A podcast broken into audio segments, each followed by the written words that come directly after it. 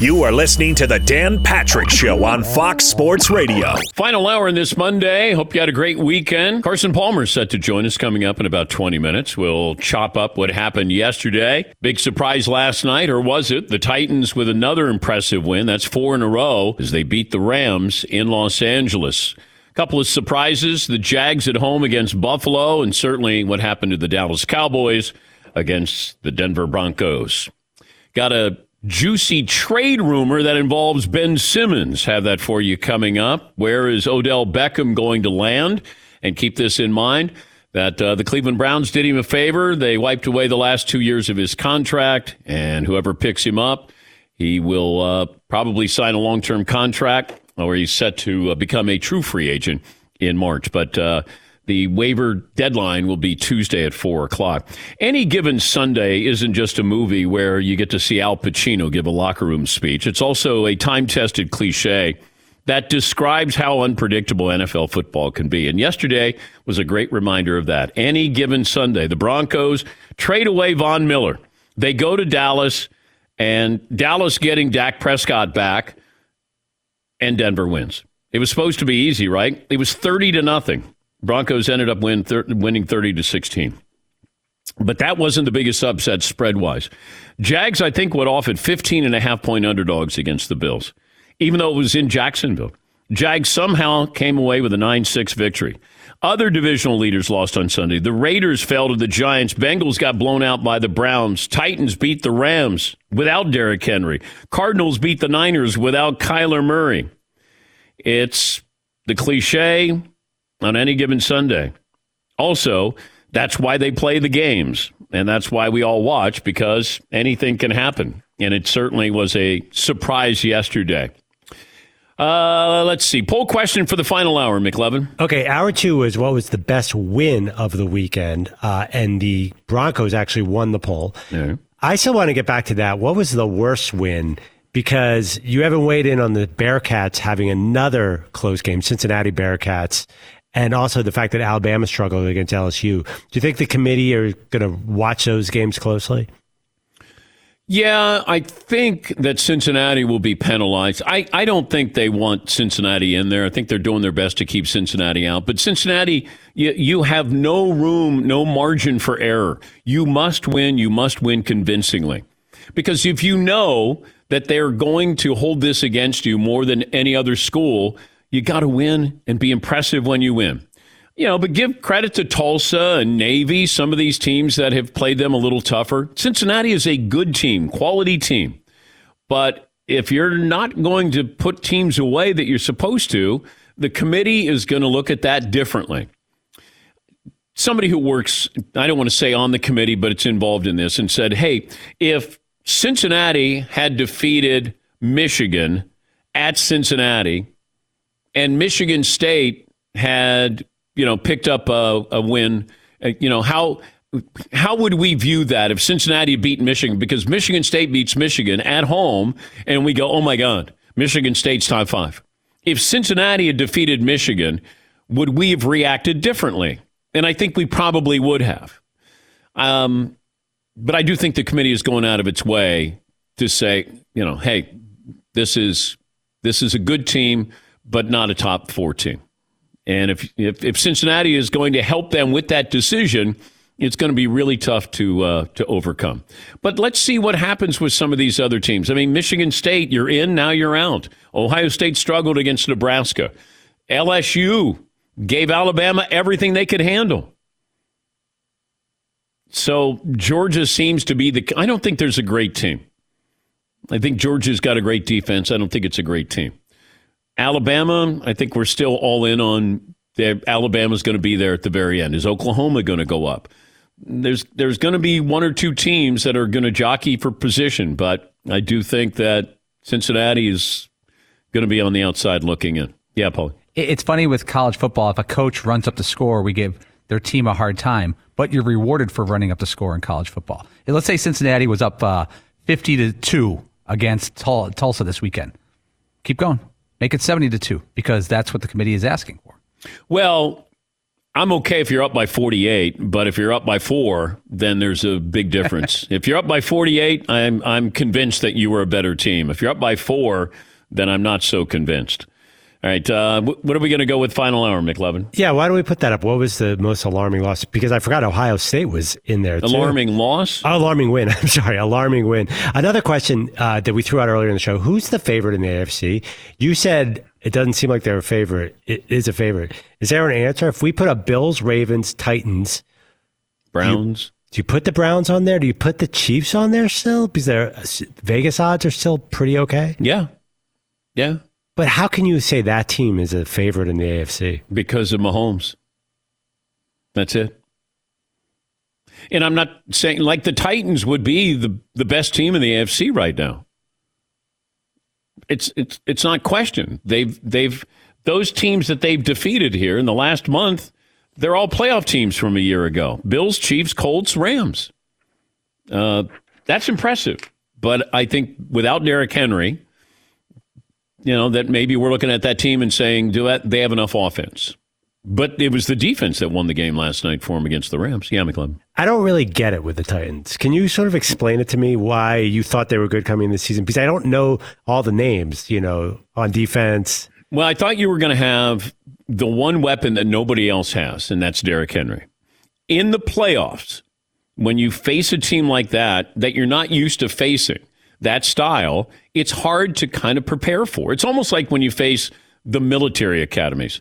You know, you don't see it, and then you see it, and you're like, oh, my God, what just happened? I thought that if you had Julio Jones, that's another weapon for Tannehill, and it just makes them almost an explosive offense. And they averaged like 30 points a game the previous year. And I thought that they were going to build up the defense. The defense would be really good because it's Mike Vrabel. And I thought they would have enough offense. I didn't think the division was going to be that tough. And I thought that they could end up with 11 or 12 wins. And then you go into the playoffs, they have home field advantage. You got Derrick Henry. And I thought that's my dark horse to go to the Super Bowl. And then they lose to the Jets the opening week. Oh, you know, I love when, you know, you get a message where somebody goes, hey, nice dark horse. They should keep the lights out the rest of the year. And I go, thank you. Yeah, Paul. As of right now, the Titans' offense is sixth in the league. They were fourth last year, so about the same. The defense went from 24th ranked last year to 14th this year. Yeah, and I thought that was enough. Where you don't want to face that team, that style of team in the playoffs, because then it's just one and done. And that's why I thought that they were going to be, you know, sneaky good this year. Yeah, McLevin. They do have 2 games against the Texans coming up. Yeah. Maybe that'll lull them into to sleep. But man, and they have Jacksonville. They're going to have a lot of wins. Here is the sneaky, juicy trade rumor. This is courtesy of Shams. Shams at The Athletic. Okay. He did not name the players, but the Boston media jumped and assumed this is the player. Oops, I just gave it away. Ben Simmons for Jaylen Brown. Why would Boston be interested in Ben Simmons? Well, that's what I'm thinking. I don't know if there's any connection with anybody on the coaching staff, but you got Ben Simmons. You already had Marcus Smart come out and say, "Hey, it'd be nice if you know, Tatum and Brown passed the ball a little bit more." And I don't think that's going to happen. Yeah, Paul. When I heard this report, I was like, "Well, this doesn't make sense because Jaylen Brown is 25 years old, averaging 26 points." 6 rebounds. He seems like at worst, a very good second player on your team, a very high-end second player. Jason Tatum's the star, I would guess. Or is it a shared system? Yeah, but Ben Simmons is Defensive Player of the Year and All-Star. So they're different players. Would I trade Ben Simmons for Jason Tatum? Yes. Or Jaylen Brown. If I'm the Sixers, yeah, I do that. If I'm the Celtics, I don't know. I'd have to have somebody give me a deep dive on why you wanted to do this. Yeah, McLevin. So their coach, Ime Odoka, was with the Sixers there you go. Last 2 years ago. Okay. And he's a longtime Spurs assistant. Values defense. Is that possible? Sure. I guess. Yeah, see. It's Interesting that the Celtics had that one year where they had a really good run, and then they brought in Kyrie, and that didn't work, and then they brought in Kemba, and that didn't work. Yeah. And now still that one constant is still Jason Tatum and Jaylen Brown. Yeah. And that's not working. Well, I saw where Joel Embiid came out and said, hey, you know, everybody's on the same page now. But that's a book that Ben Simmons is not in. But Embiid, they're playing well. They're shooting well. They're playing well. Their record's great. And, you know, you got to eventually go, let's just move on. But if you could get Jaylen Brown, okay. Young, star. I don't know the role that he plays there. But, yeah, if I could get Jaylen Brown for Ben Simmons right now, yeah, I'd do that. Yeah, Paul. Every time I hear about the Celtics, I still have to remind myself that Brad Stevens, at age 45, quit coaching to go up to the front office. Yeah. That's very weird still. Yes, Todd? Isn't it hard to believe that Stevens and the front office would sign off on something like that with the baggage that comes with Ben Simmons? And I don't know how the Boston Celtics would want to deal with that guy. Well, they may look at it as you got Brown and Tatum, who are kind of similar players, and then maybe you get Ben Simmons that he provides something different. He's not a guy who has to have the ball all the time. I would still use him as a point forward. Like I just don't want him to be a point guard. He wants to be Magic Johnson, and he's not. Magic at least developed, a reputable set shot. You know, Ben doesn't have that. And I just don't want him to be put in that position where he's on the perimeter, and he's got to be staring at a wide-open three. I want him involved inside. I want him doing other things. You know, then you help him at the line, get him up to 70%, and then, maybe you get that confidence back. Yeah, McLovin. It kind of makes me think of Odell Beckham Jr. And, like, there are these guys where it seems like a tough assignment to coach them. If you're a coach, do you want to bring these guys in? I don't want Odell Beckham. I know he's talented, and, there's a lot that goes with that. Star power, and people come out to see him, and I don't want Odell Beckham. Now, Russell Wilson wants him. You got to keep him happy. If he goes to the Raiders, Derek Carr's got to keep him happy. If you go to the Saints, Sean Payton, not Trevor Siemian, has to keep him happy. I just don't want to bring somebody in that I got to keep happy all the time. I want somebody who is going to come in and is going to play for the greater good of our team, not because of him. Because he's going to want to come in, just like he did when he left the Giants, that he wanted to prove the Giants shouldn't have given up on him. And then he is going to leave Cleveland, and he wants to prove that Cleveland shouldn't have given up on him. I don't want that. I want you don't try to prove that team wrong. Be in the moment here. I don't think he ever left the Giants mentally when he got traded. I think he was always there, and he was angry. And look, he's the reason why the Giants got rid of him. I mean, he turned on Eli, and he's a great player. But, give me a lesser player with less drama. I'll take that. I don't need to babysit. Yeah, Todd. And then Ben Simmons, you look at Philly, he'll get killed in Boston, too. You would go to another market of fans that have very, very little patience with someone that may not be all in and is selfish and is all about them. And he needs to be at a team probably in a smaller market or something. Yeah, but every fan base cares about winning. But when I think of like cities like Philly and Boston, New York, they'll eat him up if he doesn't instantly show that he's all in on and not selfish like he's been in Philly. Yeah, but I don't know if – I mean, Ben needs a break. But I don't want to see him play in meaningful games because of his mental issues or where he is, his headspace, because he can't handle it right now. That's why if you could trade him to a team that's not going to come back and haunt you. Because the Celtics are going to be playing Philadelphia all the time. And he's going to have to go back to Philadelphia. How do you think that's going to go? If I'm Philly and I can get Jaylen Brown, absolutely. I'd sign up right now. But I trust Shams that, the information here. But unless Boston thought we can't have two guys who play similarly in Jason Tatum and Jaylen Brown. And if you watch those, I mean, those guys are gunners. And plain and simple, they have no interest in passing the ball. That's why you'll get guys who are averaging 24, 25 a game, and you're going, really? In today's NBA, if you're not averaging at least 20, you're not any good. There are a lot of guys who are scoring a lot of points right now in the NBA. But, man, there are some gunners. Yeah, Paul. I was just looking at the stats. It's early in the NBA season. The Chicago Bulls have two guys averaging over 26 points a game, DeRozan and LaVine. I mean, DeMar DeRozan's a nice player. He's averaging 26. If you look in history, you know, with guys who are averaging 26, 27, I mean, they're usually great scorers. DeMar DeRozan is just a nice player, and he doesn't shoot threes. Yeah, Paul? There's only two guys in the top 10 of scoring who don't shoot threes, like almost none. Jimmy Butler, Miami, he's averaging 25 points a game. Only takes a 3.5 per game. Yeah. DeRozan's taken 2 threes a game, which in this NBA is like basically like nothing. All right, let's take a break. We'll talk some football. We'll talk to Carson Palmer. He'll join us coming up next. More phone calls as well. Back after this, Dan Patrick Show. When I get finished golfing or lifting weights or running around, my body doesn't recover the way it used to. Today, it's all about sore muscles, and it's post-workout discomfort popping up in new spots all the time. So that's why I'm thankful of Level Select CBD, the sports creams and roll-ons, because Carson Palmer uses it, Ricky Fowler, Steve Garvey. If it's good enough for them, it's good enough for me. Level Select CBD is formulated with doctors, high concentration of CBD that allows you to feel it work immediately, and it's made with 0% THC. The Level Select roll-on, can't go wrong with that. You can put it in your golf bag right before you go work out, and you apply it directly to sore spots. Let that proprietary blend of CBD go to work. And LevelSelectCBD.com has a great rate going on right now.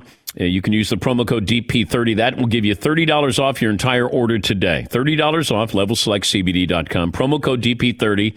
Not available in Idaho, Iowa, and South Dakota. Thanks for listening to the Dan Patrick Show podcast. Be sure to catch us live every weekday morning, 9 until noon Eastern, 6 to 9 Pacific on Fox Sports Radio. And you can find us on the iHeartRadio app at FSR, or stream us live on the Peacock app. This award-nominated program brought to you by the CBD trusted by professional athletes, including myself. Level Select CBD provides targeted relief, helps treat everyday discomfort. When you need it the most, go to LevelSelectCBD.com. Use promo code DP30. That will give you $30 off your entire order. $30 off, promo code DP30. Not available in Idaho, Iowa, and South Dakota. In case you were wondering, maybe that you weren't, State Farm will stand by Aaron Rodgers. They said that Aaron Rodgers has been a great ambassador for our company for much of the past decade. We don't support some of the statements that he made, but we respect his right to have his own personal point of view. So in case you were looking for those State Farm commercials yesterday, did you guys see any yesterday? Yeah, Paul. I didn't see any with State Farm specifically, but this marketing group said that only 1.5% of the State Farm ads had Rodgers in them on Sunday nationally, okay, down from 25% the couple previous Sundays. So maybe they downplayed his role. Carson Palmer, former NFL quarterback, of course, won the Heisman Trophy at USC, and making his weekly appearance, brought to you by Level Select CBD. Carson, good morning. What should we have been looking for with Jordan Love yesterday? Well, the Packers organization has a massive decision to make, as we all know, at the end of this season, and that was the worst case scenario. I mean, all Jordan had to do was go out and complete 20 of 32 passes for 250 yards and 2 touchdowns. Unfortunately, they were inept on offense. They couldn't hardly move the ball. He looked like a rookie in his first opportunity to get on the field. He had no rhythm, no timing. There's a couple balls that he threw to Devontae Adams that Devontae was the most confused guy on the field. It was worst case scenario. All he had to do, he didn't have to go out, you know, and light it up like Aaron did in his first chance to play after Brett Favre left.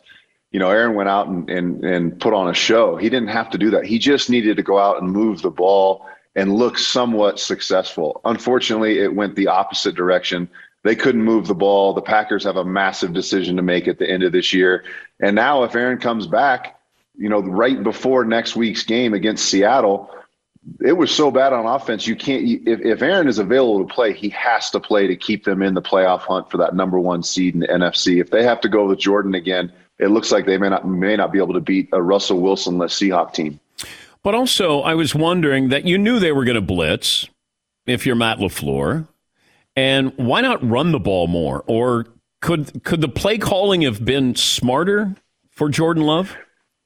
You know, it's also on LaFleur. LaFleur was there when they made that first-round pick for Jordan Love. So it was only to Coach LaFleur's benefit for Jordan to go out and have success and move the ball. So, you know, I would have assumed that Matt LaFleur would have put Jordan in the most advantageous situation possible, give him as much success as he can, get him as comfortable as he can by running the football, by throwing more screens, getting him some easier passes. And when they did run the football, Aaron Jones looked pretty good. He had a couple nice big runs, but they just didn't stick to it. They kind of felt like Kansas City was going to hang 30 or 40 points on them, so they needed to throw the ball. It was an odd game plan and really an unsuccessful day for the Packers organization. Yeah, but I think the bigger picture, and nobody's going to focus on this, Carson, is Kansas City. Kansas City didn't look good against Green Bay at home without Aaron Rodgers. Kansas City hasn't looked good in a month. They're a team that we have given them a long leash. We keep saying they're going to be fine, they're going to be fine, they're going to be fine. But now we're going on a month long of saying they're going to be fine, they're going to figure it out. They have not figured it out. There were opportunities to run the ball where they just needed to be a little more consistent with the running game. And they had some success early, but they just keep wanting that big splash play, that big long play to Tyreek Hill, that big long completion to Travis Kelsey. They're not getting him. Kelsey, you know, you don't know what's going on. There were some dropped passes. He was jumping off sides left and right. He doesn't look like an established veteran. He doesn't look comfortable. Mahomes doesn't look comfortable. I think there's definitely reason to be concerned in Kansas City. But we're starting to see defenses almost look at a blueprint against Kansas City, and it felt like Denver's defense did the same thing against Dallas. We're going to play deep. We're going to make you do everything underneath here, and we're going to try to put pressure on you. And it was very successful for Denver yesterday in one of the bigger surprises. How do you explain what happened to Dallas? Yeah, I think those two fourth down calls on 4th and 1 were, were the first one. McCarthy thinks, all right, I'm going to give it to Ezekiel Elliott, and he'll get 1 yard. He's always done it throughout his career. Sure enough, he gets stuffed. Denver's going the other way with the ball. And then McCarthy said, all right, I'm going to put it in my other best player on my team's hands and Dak's hands on 4th and 1 or 4th and 2. And he throws an errant pass. I mean, it was kind of one of those games where as a head coach, you're giving it to your two best players, putting it in their hands to find a way to get a first down. They weren't able to do it. Shockingly, nobody expected after that Von Miller trade and kind of the down couple weeks that Denver's had over this last month. Nobody thought that was going to happen, and Denver just flat out outplayed Dallas from play one to the last play of the game. How do you explain the Bills going to Jacksonville? Oh, just turnovers. I mean, it was tough to watch. There were some nice plays that Buffalo was making, but Josh was just getting careless with the ball. He had a couple fumbles, he had a couple interceptions. And when you've got a desperate, hungry team like they are in Jacksonville, they're just searching for anything. They'll take whatever they can get. If you continuously give them the ball and turn the ball over, it just goes to show you, you've got to protect the football, because some of the best teams in the league can lose to one of the worst teams in the league if they don't protect the football, and they didn't do that. But what's it like when you go out on the field against an inferior opponent and you have to keep telling yourself that we can't take them lightly? But teams still do take the opposition lately. Yeah, Buffalo got off the bus yesterday walking into the stadium knowing they had more talent on their bus than the other team did. And they played like it. They looked flat. They had some silly mistakes. Like I said, Josh was careless with the ball. And Jacksonville, their key marquee players, Jacksonville's Josh Allen made plays. He had a sack. He had a fumble recovery. He had an interception. You saw Trevor Lawrence making some really nice plays. The five-star players in Jacksonville played like five-star players. The elite players in Buffalo did not play like the five-star elite players that they were. I think midway through the fourth quarter, Stephon Diggs had 2 or 3 catches. I mean, it was just one of those days for Buffalo. They need to forget about that. They need to wash their hands of it. They need to learn from it and move on. Talking to Carson Palmer, former NFL vet, joining us courtesy of Level Select CBD. Baker Mayfield spread the wealth. He had 14 completions to 8 different receivers. They ran the football, played some pretty good defense here. Are they better without Odell Beckham with what they want to do offensively? I think they are. I mean, when you are a young quarterback like Baker is, and you have this almost an icon in Odell Beckham, that's a weight on your shoulders that you have to carry. That is something in the back of your mind as you're calling the play in the huddle, and you're scanning the huddle, and you see Odell's eyes. You naturally know, okay, I got to find a way to get him the ball. I got to keep him happy. I got to keep feeding him, even if the coverage doesn't dictate the ball going to him. I need to get the ball in his hands. But did you go through this at Cincinnati when you first got there of keeping somebody happy? All the time. I mean, I had Terrell Owens in one side of the huddle and Chad Ochocinco in the other, and I knew that both of those guys. I mean, the receiver position, you can feel non-existent if the ball isn't in your hands. If you're just consistently running routes and turning and watching and seeing the ball go to other players, you can feel like you're never part of the game. And certain players like Odell, like Chad Ochocinco, I knew from a mindset position, I knew I needed to get the ball in Chad's hands. I knew T.O. needed to touch the ball at some point in the first half, probably the first quarter. That's the same thing with Odell.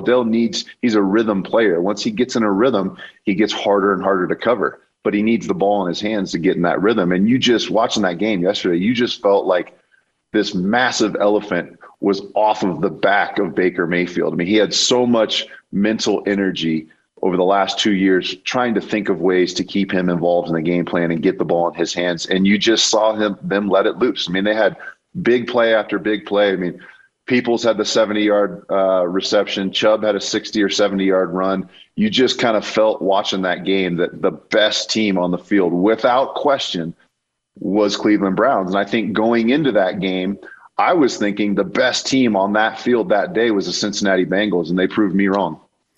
I got to put you in the Hall of Fame for just putting up with Chad Ochocinco and Terrell Owens in the same huddle. Like, who was tougher?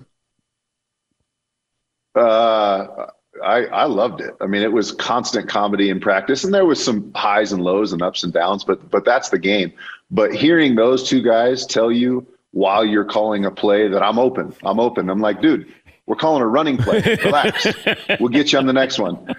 But yeah, I mean, those two mouths and those two trash talkers were a lot of fun to play with. But how did it get to the point where it was disruptive to the team that they wanted the ball all the time? No, and the reason it wasn't was because those two guys practiced as hard as any other player on the field every single day. I mean, T.O. was a workhorse. Chad would go from the number one offense practicing against the number two defense to when the number two offense would go in, he would sub himself in to get extra reps against the ones. So, I mean, when you have some guys that have those kind of egos and those kind of personalities, but they show up to work and they work their butt off every day in practice, you let all that other stuff go to the side because they set the standard in practice. When your best players and your biggest egos work harder than everybody else, that's a good situation to be in. Would you want Odell Beckham?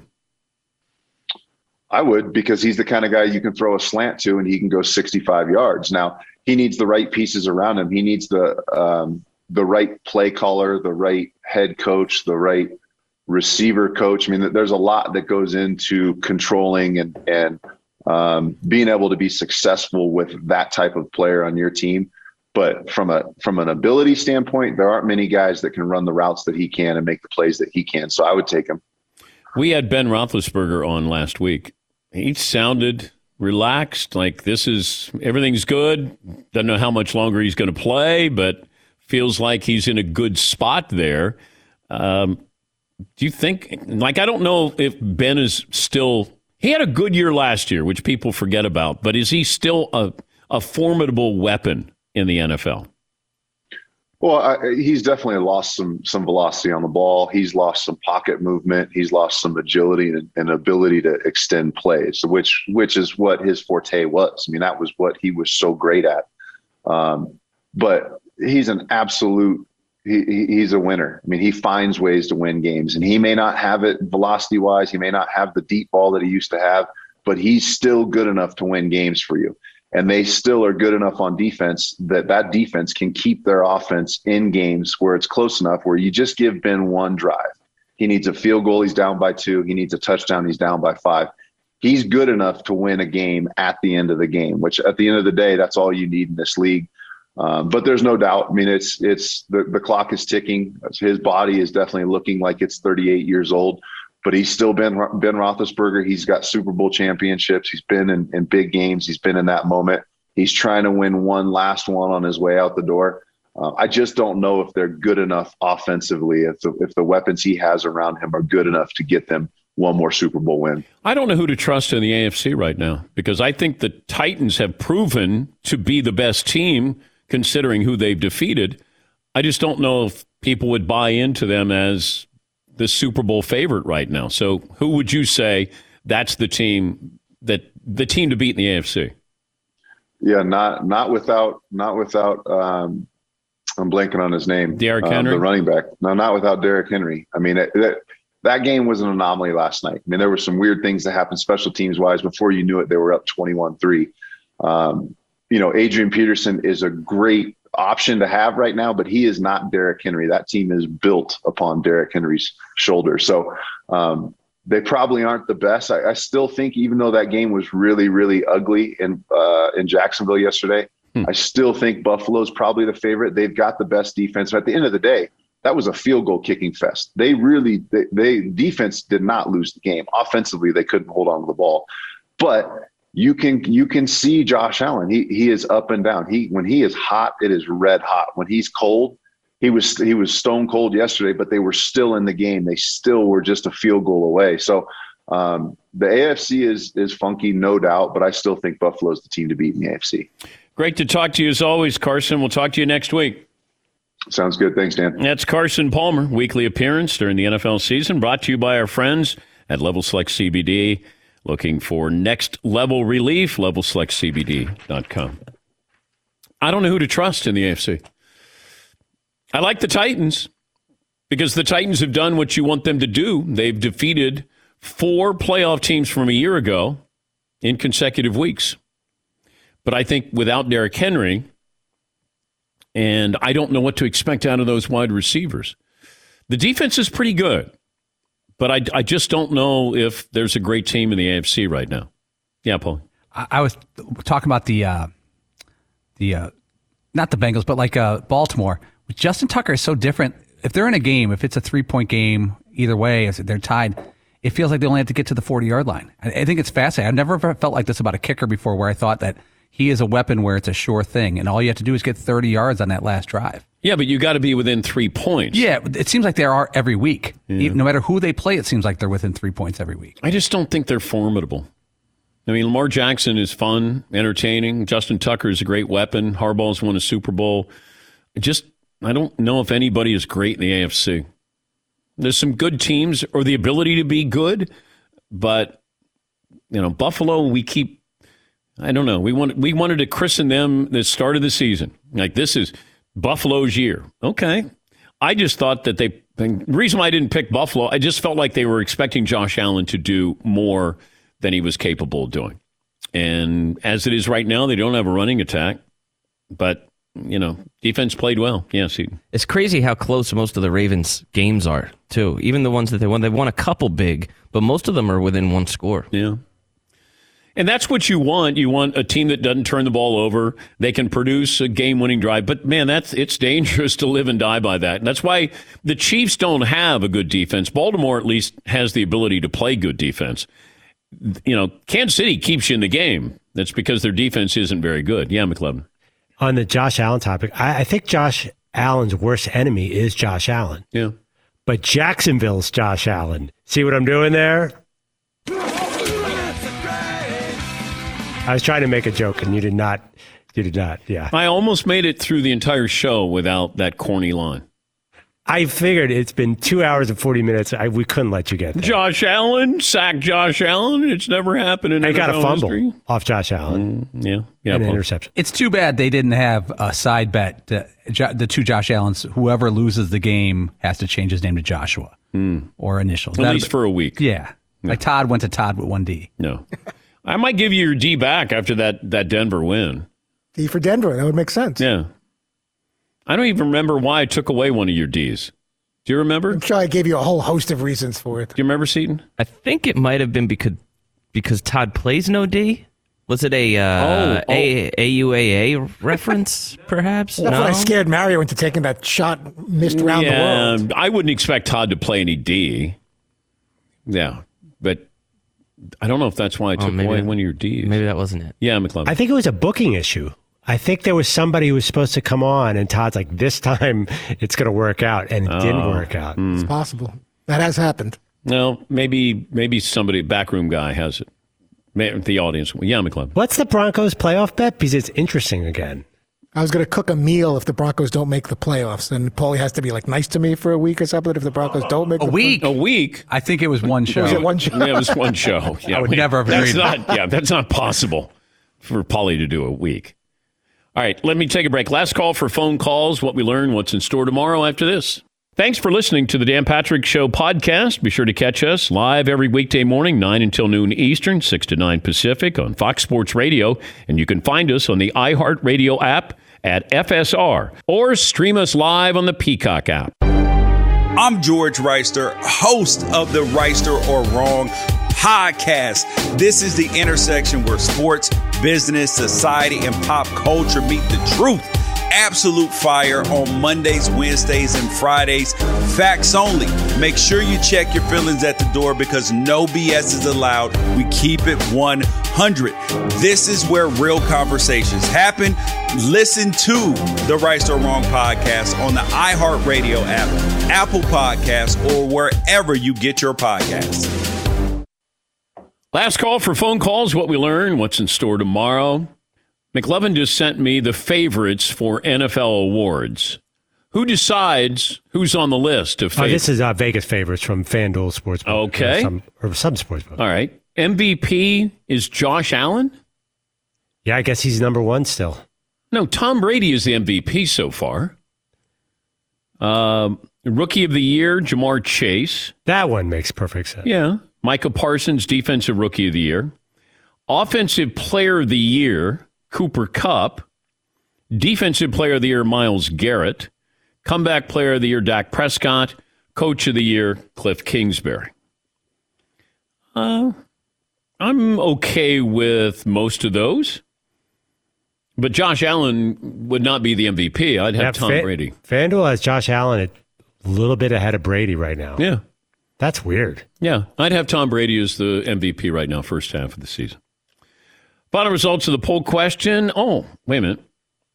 Today, the NCAA set the stage for a dramatic restructuring of college sports that will give each of its three divisions the power to govern itself. Oh, man. Let's go. Let's see. So, Division One. So you have major college football, 351 schools eligible for the men's basketball tournament. The autonomy to reshape everything from how revenue is shared to how rules are made and enforced. Let's see if there's anything else in here. The question is going to be asked, what is the new role and responsibilities of the Board of Governance? That's still three divisions, but their priorities and what they would be doing would be just those very, very high-level issues of association as opposed to some of the things that they've been getting involved with now. All right, doesn't mean anything to me. Yeah, Paul.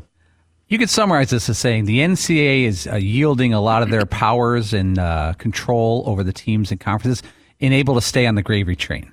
The NCAA will still be a factor in scheduling and enforcement and business deals, but less so, but they're still in the mix, which means they still get paid. Yeah, I think it's inevitable that you have these power schools that kind of secede from the NCAA. Been saying that for years. Now you're going to self-govern. These, conference commissioners are, maybe going to hand over the reins to the SEC, but I think it seems to be inevitable that that's going to happen.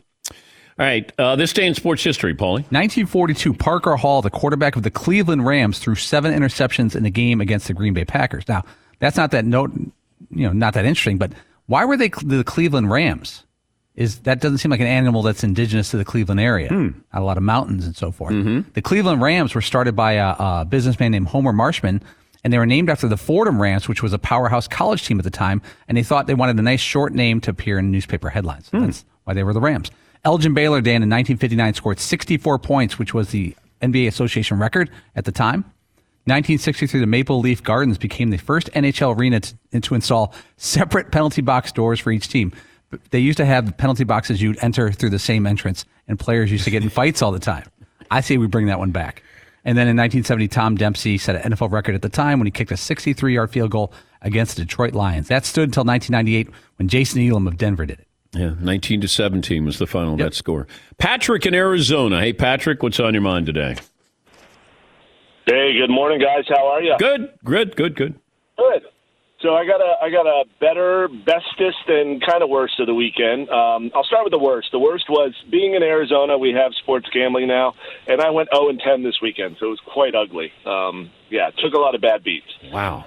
But one of so obviously a better is the Cardinals, who are literally one wrong turn by A.J. Green away from being 9-0, and still nobody's really talking about it. They've had no bad losses. They're doing what they're supposed to do, beating who they're supposed to beat. They were 5.5-point dogs and went up there and showed the Niners how to play football. But I think it's just history, Patrick. That's all. I mean, it might not be fair, but it's the history of the Arizona Cardinals.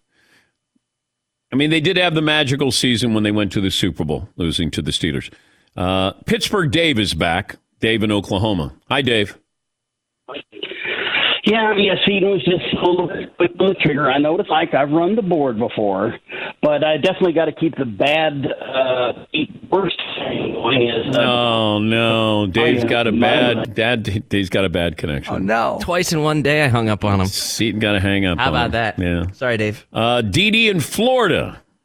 Good morning, Dee Dee. How you doing? I had a best and the worst, and. Maybe even a comment, but my best was Terry Bradshaw telling Aaron Rodgers, you lied to everyone. I thought that was really strong. And the worst was the Chiefs. They made that Packers defense look like the 85 Bears defense.